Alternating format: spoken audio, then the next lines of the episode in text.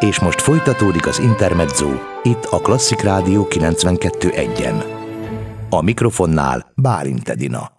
Ez az Intermezzo. Szeretettel köszöntöm vendégemet, Sári Zsoltot, a Skanzen igazgató helyettesét. Üdvözlöm, jó napot kívánok! Jó napot kívánok! A 80-as évektől napjainkig tartó település kép változást kutatja a Szentendrei Skanzen és a Magyar Nemzeti Levéltár. Úgy tudom, hogy eddig soha nem látott fényképgyűjtemény segítségével mutatják be a rendszerváltást megelőző évek településfejlesztési törekvéseit, sőt, ehhez még a hallgatók, a közönség segítségét is kérik. Így van, a, Magyar Nemzeti Levéltár őriz egy nagyon izgalmas fényképanyagot, melyet a Hazafias Népfront felhívására készítettek 1984-ben. Ennek a felhívásnak az volt a célja, hogy a 1984-ben a felszabadulás 40. évfordulóját megünneplendő egy olyan fotóanyagot hozzanak össze, amely megmutatja, hogy a felszabadulás után 40 év alatt hová fejlődött a, a magyar vidék. Ennek az anyagnak a feldolgozására szövetkezett a Skanzen és a, a, a levéltár, és a Közép- és Kelet-Európai Történelmi és Társadalomkutatásért Közalapítvány támogatja ezt a programot az Antal József elnevezésű kiemelt pályázati program keretében és azt a címet adtuk neki, hogy a létező szocializmus életvilágai, a vidéki milliók rendszerváltása, azért talán egy picit bonyolultnak tűnik a cím, de hogy ez a hatalmas fotóanyag, ami jelenleg 90 dobozban több mint 100 ezer fényképfelvételt tartalmaz, alapvetően ezt mutatja, hogy a, hogy, a, hogy a vidéki terek, a vidéki községek, városok a rendszerváltás előtti néhány évben hogyan néztek ki, és a másik oldalról nagyon izgalmas úgy föltenni a kérdést, hogy azok az önkéntesek, könyvtárosok, helytörténészek, aktivisták, akik ott éltek és ezeket a fotókat készítették és beküldték, mit gondoltak és mit akartak láttatni önmagukról, a saját településekről, mit tartottak fontosnak. Ezt a hatalmas fotóanyagot kiegészítik a nem az országos levéltárban, hanem a megyei levéltárakban őrzött olyan anyagok, amik nem kerültek be a központi gyűjteménybe, tehát egy, egy ennél a százezeres fotóanyagnál jóval nagyobb fényképállományból tudunk válogatni, tudjuk ezeket értelmezni, és ehhez a korabeli fotóanyaghoz történészek fognak még további kutatásokat végezni a levéltári anyagból, mi néprajzosok pedig visszatérünk ezekbe a falvakra, és megpróbáljuk azt dokumentálni, hogy az elmúlt, a rendszerváltás utáni 30 évben mi minden változott meg, hogyan alakult, mit láthatunk ezekhez a 1980-as 80 években készült fotókhoz képest. A Nemzeti Levéltár nagyjából hány fényképet őriz? Milyen nagyságrendről van szó? Hát ebben a gyűjteményben, tehát a Hazafias Népfront anyagában több mint százezer fotó van jelenleg, és hát az még most feldolgozás alatt áll, hogy mennyi fotót találunk a megyei gyűjteményekben, és természetesen ezt az egész kutatást szeretnénk úgynevezett részvételi kutatássá, közösségi kutatássá is tenni, szeretnénk bevonni Magyarország településeit, Magyarország lakosait, ezért a legnagyobb közösségi hálón, a Skanzen oldalán született is egy külön felület ennek a projektnek, ami rendszerváltás vidéken címet viseli, és itt egy online kutatást is elindítottunk, bárki csatlakozhat, kitöltheti az általunk megfogalmazott kérdőívet, és természetesen megoszthat velünk történeteket, fényképeket, fotókat, ami aztán a levéltárban lévő Hazafia, Hazafias Néfront anyagával együtt egy közös, mindenki számára elérhető adatbázisban hozzáférhető, és azt gondoljuk, hogy a reményeink szerint ez egy több százezres fényképgyűjtemény lesz, amiben a 80-as évek Magyarországa köszön majd vissza. Az ország mely tájegységéről érkeztek a fényképek? Valamennyi megyéből van fényképfelvételünk, ez nagyon változó, van olyan megye, ahol csak egy-két település, és van olyan megye, ahol pedig 30-50 közötti azoknak a településeknek a száma, ahonnan érkeztek be fényképfelvételek a, a levéltár gyűjteményében. Ugye egyelőre ez a kutatás még tart, még gyűjtenek. Mi a céljuk vele? Mikor mutatják meg a közönségnek? Hát a reményeink szerint az év második felében el tudjuk indítani ennek a közzétételét. Ez többféleképpen fog zajlani, lesznek kiadványaink. Az első kiadványunk az hamarosan nyomdába is kerül. Ez a kockaházak világát fogja bemutatni. Ez egy tanulmánykötet, amiben a a vidéki Magyarország 60-as, 80-as évek látképének, faluképének talán legmeghatározóbb lakóház formáját, a, a kockaházat, a kádárkockát fogjuk körbejárni és bemutatni történeti, szociológiai, képzőművészeti, néprajzos szempontból. Tehát azt gondolom, hogy egy nagyon izgalmas kötet lesz. Tervezünk kiállításokat, 19 kiállítás lesz a megyeszékhelyeken, minden levéltár készül az adott megyére vonatkozó anyagból egy kiállítással az adott megyeszékhelyeken, ami aztán reményeink szerint a megye más települése is, települése is el fog jutni, és mi itt Szentendén a Skanzenben egy, egy óriási szabadtéri kiállítással készülünk, amiben pedig ezt a teljes országos anyagot szeretnénk bemutatni. A harmadik szintje a, a, a, a közzétételnek pedig ez a bizonyos adatbázis lesz, amiben valamennyi fotó leírásokkal kereshető formában hozzáférhető lesz bárki számára. Mm, köszönöm szépen. Folytatjuk mindjárt a beszélgetést. Sári Zsoltán, a Skanzen igazgató helyettesével itt az Intermedzóban. Ez az Intermezzo, Sári Zsolt a vendégem, a Skanzen igazgató helyettese. Indítottak egy kutatást a Magyar Nemzeti Levéltárral közösen, melynek az a címe, hogy a létező szocializmus életvilágai, a vidéki milliók rendszerváltása.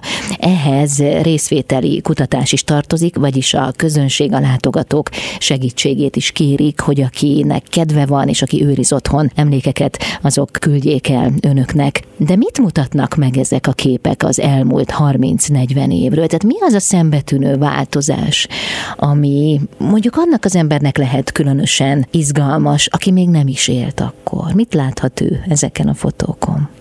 Igazából azt kell mondjam, hogy, a, hogy egy nagyon izgalmas uh, képi világba csöppenünk, amikor ezeket a fotókat nézzük.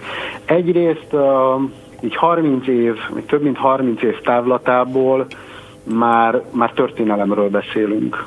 Nagyon sokaknak, a fiatal generációknak szinte már ismeretlen településkép részletek köszönhetnek vissza, Alapvetően azt kell, hogy mondjam, hogy a fotók nagy része épületeket rögzít, hiszen az volt a cél akkor, az volt a felhívás a, a gyűjtésre, hogy azt mutassák meg, hogy hogyan változott, hogyan modernizálódott egy-egy település. Ezért rengeteg akkor új épületet dokumentáltak, amiben természetesen a boltok, a különböző üzemek, az új lakóházak, művelődési házak, a mozik, a megszépült utcák, parkok voltak benne, nagyon sokszor a modernitásnak a víztornyok voltak a, a, a kifejező formái, és hát van egy nagyon fontos része ennek az anyagnak, ez pedig a, azok a fotók, amelyek a mezőgazdasághoz kötődnek, hiszen a vidéki Magyarországot nagyon sokáig úgy emlegettük, mint hogy a magyar mezőgazdaságnak a, a helyszíne, az egész ország gazdaságának az egyik legfontosabb eleme a virágzó magyar mezőgazdaság, és hát így történelmi távlatokból azért azt már látnunk kell, hogy egy olyan fotóanyagról van itt szó, ami a magyar vidék történetének egy olyan ábrázolását mutatja, amit talán ma már egy picit másként értékelünk, hiszen a, az a kommunista politikai mítosz és gyakorlat, ami alapvetően a vidék modernizációját a sikeres mezőgazdasághoz kötötte, az a mezőgazdaság szocialista átszervezése volt, a szövetkezetesítés. Ezeken a fotókon visszaköszönnek a termelőszövetkezetek nagy épületei, az a gépállománya, a traktorok, kombányok, amik, amikkel a földeken dolgoztak, a hatalmas állatgazda, állattartó telepek, de amikor mi ezeket a fotókat tudományosan feldolgozzuk, akkor nem szabad elfelejtenünk, és nem is felejtkezünk el arról a folyamatról írni és beszélni, hogy ez egy, hogy ezt az akkori kollektív marxista álláspont szerint egyfajta szükségszerűség volt, de hogy itt alapvetően egy kollektív erőszaknak a, a végeredményét látjuk, hiszen a, a kollektivizálás, az egyéni parasztgazdaságok felszámolása az egy uh, szovjet típusú mezőgazdasági program része volt. Tehát itt azért olyan mentális és fizikai erőszak után jutottak el odáig, vagy jutottak el odáig, ahogy amiket a fotókon láthatunk, amiről muszáj beszélni egy ilyen kutatás kapcsán. Tehát, hogy ez nem feltétlenül egy szerves fejlődésnek a folyamata, hanem ez egy a politikai diktatúrának a, egyfajta következménye, amiben megjelennek a fotókon is a, a háztáik, a második gazdaság, amit a mápból nézve igazából már egy ilyen önkizsákmányoló formának kell látni, hiszen, hiszen abban, hogy ez kiteljesedhetett, az volt, hogy ezek az emberek nem mentek pihenni, ezek hétvégén dolgoztak a, a telken, tehát hogy egy picit, uh, picit önmagunkat zsákmányoltuk ki ezzel, a, ezzel az életformával. A fotók jellemzően középületeket ábrázolnak, vagy pedig olyan fényképeik is vannak, ahol maga az élet látható, az, hogy hogyan élték az emberek a mindennapjaikat. Tehát mi látszik az ő arcukon? Hát igazából a, a fotók jelentős része egy ilyen úgy is mondhatnánk, hogy egy ilyen dicsőségtabló. Mik épültek meg, tehát a, a szép új nagy épületek, de ebben nem csak középületek, hanem a lakóházak, a rendezett utcaképek e, köszönnek vissza, azért emberek, arcok is feltűnnek, akár egy presszó, akár egy üzlet, egy boltnak a fotóján, a, a, a piacnak a fotóján, a, a parkfotókon, tehát hogy a mindennapi élet visszaköszön, és hát lássuk be, a diktatúrában is a, az emberek a hétköznapjaikat megpróbálták a lehető legnormálisabb, legtermészetesebb módon élni, barátokkal, családokkal, közösségekkel. Tehát a fotókat nekünk mindig egyfajta kritikai éllel is kell kezelni, hiszen ezek nagyon sokszor valóban propaganda célokat szolgáló fotók, és megpróbáljuk értelmezni mindazt, ami a fotókon túl látható. Köszönöm szépen. Jövünk mindjárt vissza Sári Zsoltal, a Skanzen igazgató helyettesével itt az Intermedzóban. Intermezzo. Hétköznaponként 16 és 19 óra között Bálint Edina várja Önöket a legfrissebb kulturális információkkal, izgalmas vendégekkel és sok-sok zenével. Intermezzo. Itt a Klasszik Rádió 92.1-en. Ez az Intermezzo Sári Zsolt a vendégem, a Skanzen igazgató helyettese. Egy nagyon izgalmas kutatásba igyekeznek bevonni a közönséget, hiszen egy szerteágazó kutatási programot indítottak el a levéltárral közösen, melynek az a címe, hogy a létező szocializmus életvilágai, a vidéki milliók rendszerváltása. Egyébként ez a cím maga is eléggé tág teret ad a kutatásnak. Így van, az a célunk, hogy, hogy a azt a vidéki életformát, ami a 80-as években elterjedt volt és általános, és amit a rendszerváltás nagyon sokszor alapjaiban is megváltoztatott, azt dokumentáljuk és azt őrizzük meg az utókornak, ami, amiben nagyon sok minden belefér.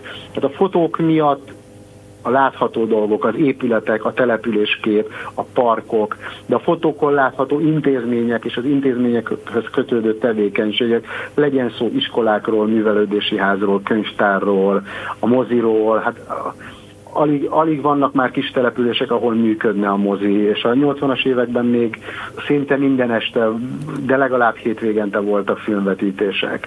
Az ünnepekről, milyenek voltak az ünnepek, milyen volt a, a, a farsangibál, milyenek voltak a közösségi ünnepek, hogy néztek ki a kirándulások akkor, az iskolai élet, milyen zenét hallgattunk, mire táncoltunk.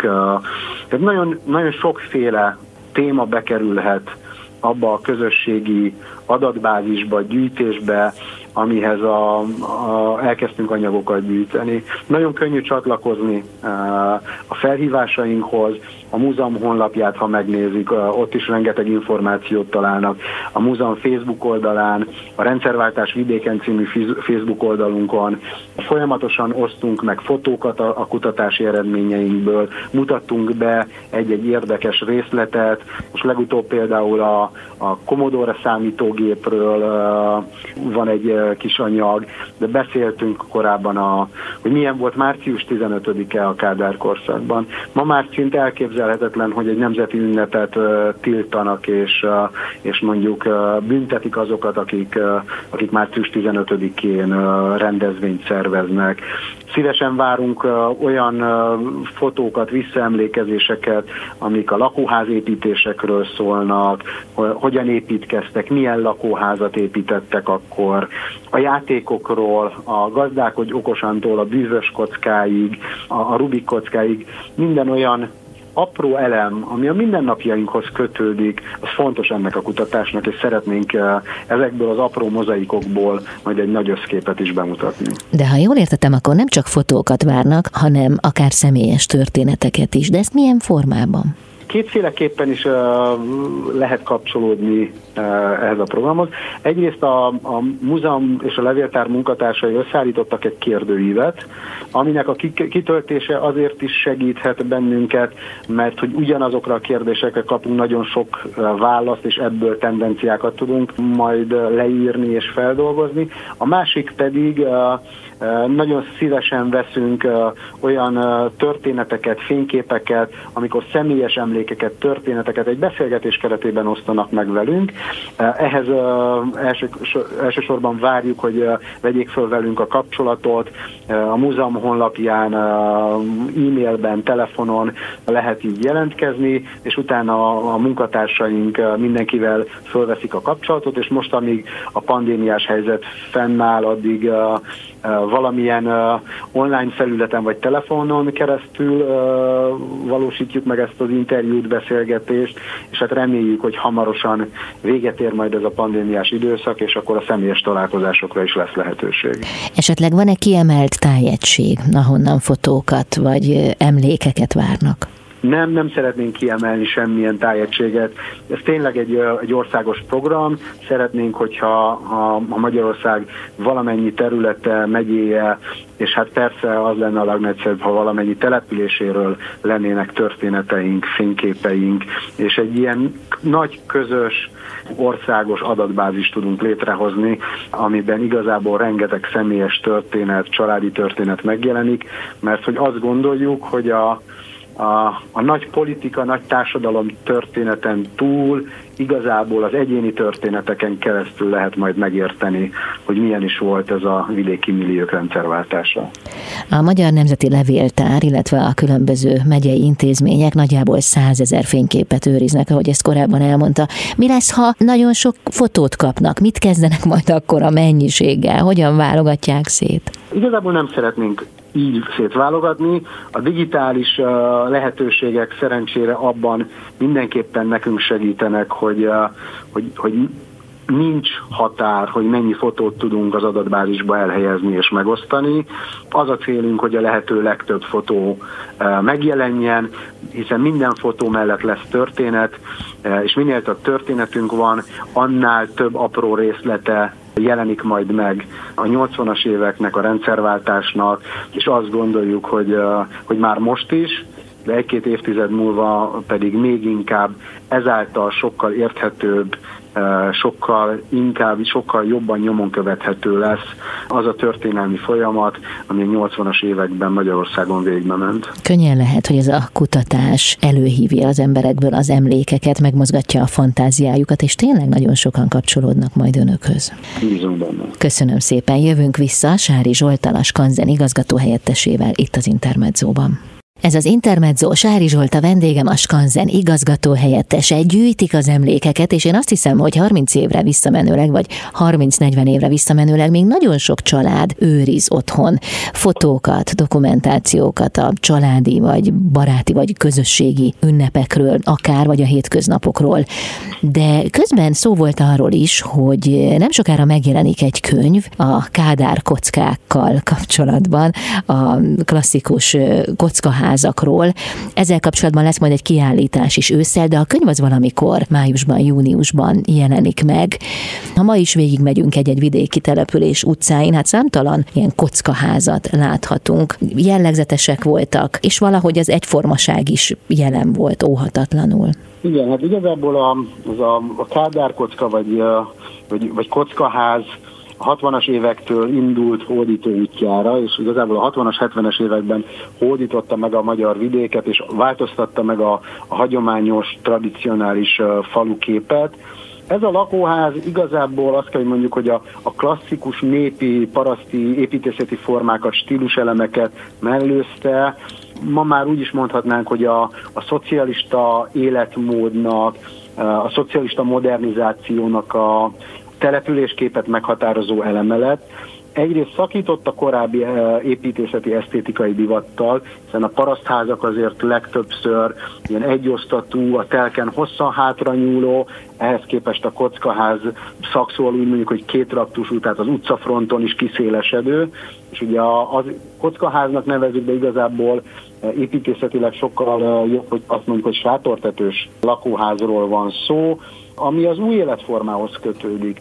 Ha megnézzük ezeket a sátortetős kockaházakat, akkor alapvetően azt látjuk, hogy a belső elrendezésében uh, a két szoba, konyha, fürdőszoba, WC, uh, tehát azok a modern elemek is megjelenek már, amik korábban a falusi építkezésekben nem voltak jelen, és ugye ez alapvetően már a szövetkezetesítés utáni életformának a, a lenyomata, de aztán a háztáival a mezőgazdaság ott marad a, a mindennapokban, és hát a, a legtöbb kockaház mellé fölépítettek egy nyári konyhát, hiszen akár az állattartás miatt, a, a, a befőzések miatt, disznóvágások miatt kellett egy olyan hely a, a portán, ahol a, a koszosabb munkákat is el lehetett végezni, és azt nem szívesen vitték be a, a szép új házba.